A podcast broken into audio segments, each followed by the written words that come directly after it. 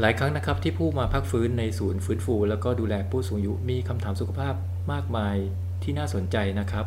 พวกเราจึงรวบรวมมาเป็นความรู้ดีๆ ที่จะมาเล่าแบ่งปันกัน ผมหมอวิโรธอายุรแพทย์ครับ สวัสดีค่ะ อ้อม พยาบาลวิชาชีพ ศูนย์ฟื้นฟู และดูแลผู้สูงอายุชีวานะคะ สวัสดีค่ะ ปั๊บค่ะ นักกายภาพบำบัดประจำศูนย์ดูแลและฟื้นฟูชีวาค่ะ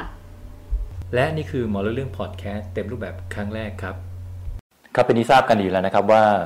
ถ้าเรามีการติดเชื้อโควิดขึ้นมาเนี่ยแน่นอนครับเราก็ต้องกักตัวทีนี้หลายคนอาจจะสงสัยว่าแล้วการกักตัวเนี่ยคือการดูอาการตัวเอง แบบไหนที่เป็นสัญญาณบอกว่าเราแย่แล้วต้องมาโรงพยาบาลแล้ว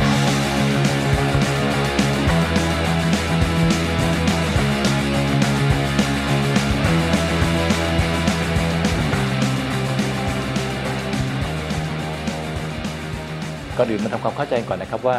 คนที่ติดเชื้อโควิดนะครับ ก็อาจจะมีอาการหรือไม่มีอาการก็ได้ ในแผนภูมิวงกลมสีเทาเนี่ยคือคนที่ติดเชื้อสมมุติว่าทั้งหมด 100 คนที่ติดเชื้อมานะครับทีนี้ในข้อมูลปัจจุบันเนี่ยพบว่ามีถึงครึ่งหนึ่งบางบางบางรายงานก็บอกว่ามี 30% 40% 50%แต่ที่แน่คือเกือบครึ่งหนึ่งเนี่ย ไม่มีอาการเลยคำว่าไม่ไม่มีอาการหมายความว่า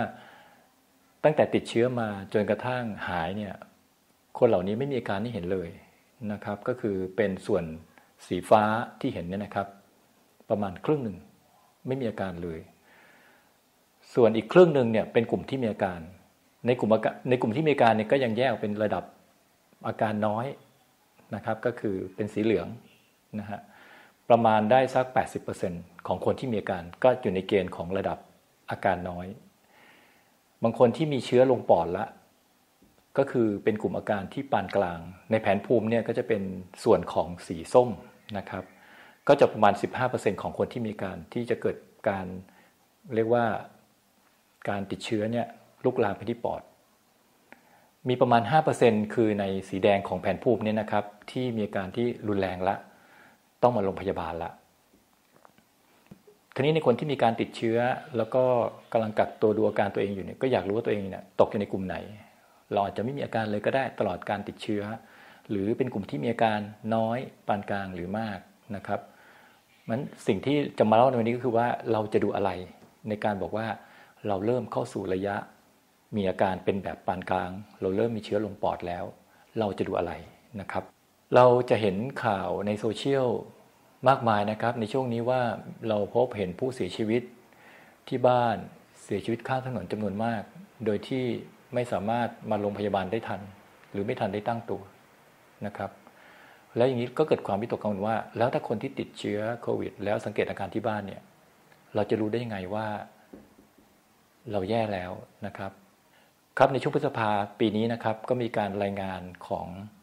ทางสหรัฐอเมริกานะครับ เป็นการศึกษาในมหาลัยวอชิงตัน School of Medicine นะฮะเป็น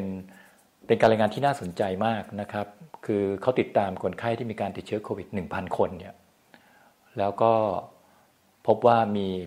แล้วก็วิเคราะห์นะครับในคนที่เสียชีวิตในนั้นในพันคนนั้นก็คือประมาณเกือบ 200 คน เขาพบว่าในกลุ่มคนที่เสียชีวิตเนี่ย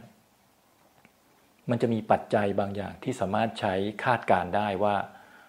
คนที่มาโรงพยาบาลใน 1,000 คนเนี่ยที่มาโรงพยาบาลเนี่ย ถ้ามีสัญญาณเหล่านี้แล้วเนี่ยจะบ่งบอกว่าคนไข้กลุ่มนี้เนี่ยจะมีโอกาสเสียชีวิตที่สูงกว่ากลุ่มอื่นที่ไม่มีสัญญาณนี้สองสัญญาณนี้ที่ว่านี้ก็คืออันที่หนึ่งระดับออกซิเจนในเลือด อันที่สองก็คืออัตราการหายใจ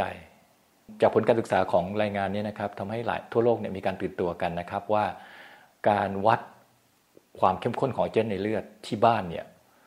สามารถที่จะ เป็นตัวชี้วัดคาดการว่า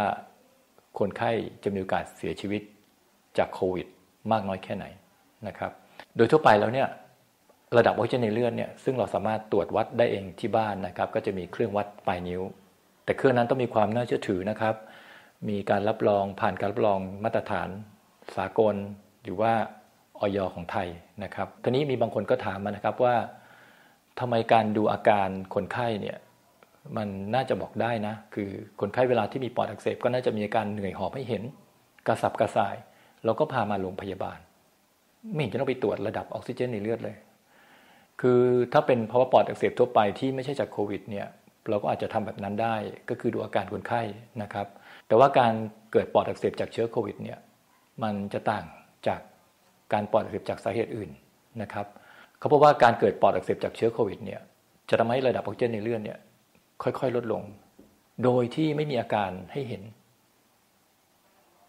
ที่เขาเรียกกันว่า silent hypoxia คนไข้จะมีระดับออกซิเจนเนี่ยค่อยๆ ต่ำลงจาก 95 94 93 92 โดยที่คนไข้ไม่มีอาการหอบเหนื่อยให้เห็น โดยทั่วไปเนี่ยระดับออกซิเจนในเลือดของคนปกติ ก็อยู่ในช่วง 95ถึง100 ตัวเลขที่ใช้ในการบอกระดับออกซิเจนในเลือดนะครับเราก็จะใช้อยู่ที่ถ้าต่ำกว่า 95 ลงมาแล้วเนี่ยก็เป็นสัญญาณที่ คนไข้จะต้องรีบมาโรงพยาบาลแล้วนะครับ ถ้าเกิดต่ำกว่า 92 เนี่ย ถือว่าวิกฤตละ อันตรายละนะครับ ยิ่งต่ำมากเท่าไหร่เนี่ย โอกาสการเสียชีวิตก็จะสูงขึ้นตามนะฮะ สัญญาณที่ 2 ก็คืออัตราการหายใจ โดยทั่วไปแล้วนี่อัตราการหายใจคนเราอยู่ประมาณที่ 12ถึง20 นะฮะ ตัวอัตราการหายใจเนี่ยในคนไข้โควิดที่มาโรงพยาบาล โดยที่มีอัตราการหายใจที่สูงแล้วเนี่ย คนคนนี้เนี่ยจะมีการเสียชีวิตที่สูงขึ้น อย่างเช่น จากการศึกษานะครับที่ผ่านมาเนี่ยถ้าอัตราการหายใจเร็วถึง 32 ครั้งต่อนาทีเนี่ยหมายถึงว่าคนคนนั้นเนี่ยจะมีโอกาสเสียชีวิตจากโควิดเนี่ยสามถึงสี่เท่าเลยนะครับ เพราะฉะนั้นเนี่ยการติดตามอัตราการหายใจในขณะที่เรากักตัวก็เป็นสิ่งที่สำคัญ ทีนี้การวัดอัตราการหายใจไม่ใช่เราวัดตัวเราเองนะครับ เราเราต้องให้คนอื่น คนข้างๆเราเนี่ยเป็นคนวัด ดูการเคลื่อนไหวของหน้าอกขึ้นลงขึ้นลงนะครับจำนวนครั้งต่อนาที โดยการวัดเนี่ยคนไข้ต้องไม่รู้ตัวนะครับ ผู้วัดต้องไม่บอกคนไข้ ต้องใช้การสังเกตเอาเอง แล้วเราก็ดูว่าอัตราการหายใจของคนไข้เนี่ยเกิน 20 แล้วหรือยัง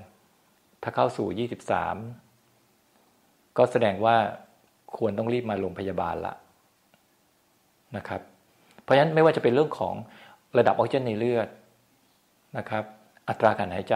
อันนี้ถือเป็นสัญญาณชีพที่เราจะต้องติดตาม นอกจากชีพจร นอกจากความดัน นอกจากอุณหภูมิแล้วเนี่ยสองสัญญาณที่ว่านี้เป็นสัญญาณที่มีความสำคัญมาก และก็สามารถที่ใช้คาดการได้ว่าคนไข้แย่แล้วหรือยัง คนไข้มีโอกาสเสียชีวิตจากโควิด มากแค่ไหนนะครับ ครับใน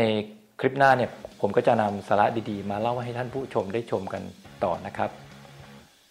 ขอบคุณที่รับชมแล้วก็ติดตามนะครับ สวัสดีครับ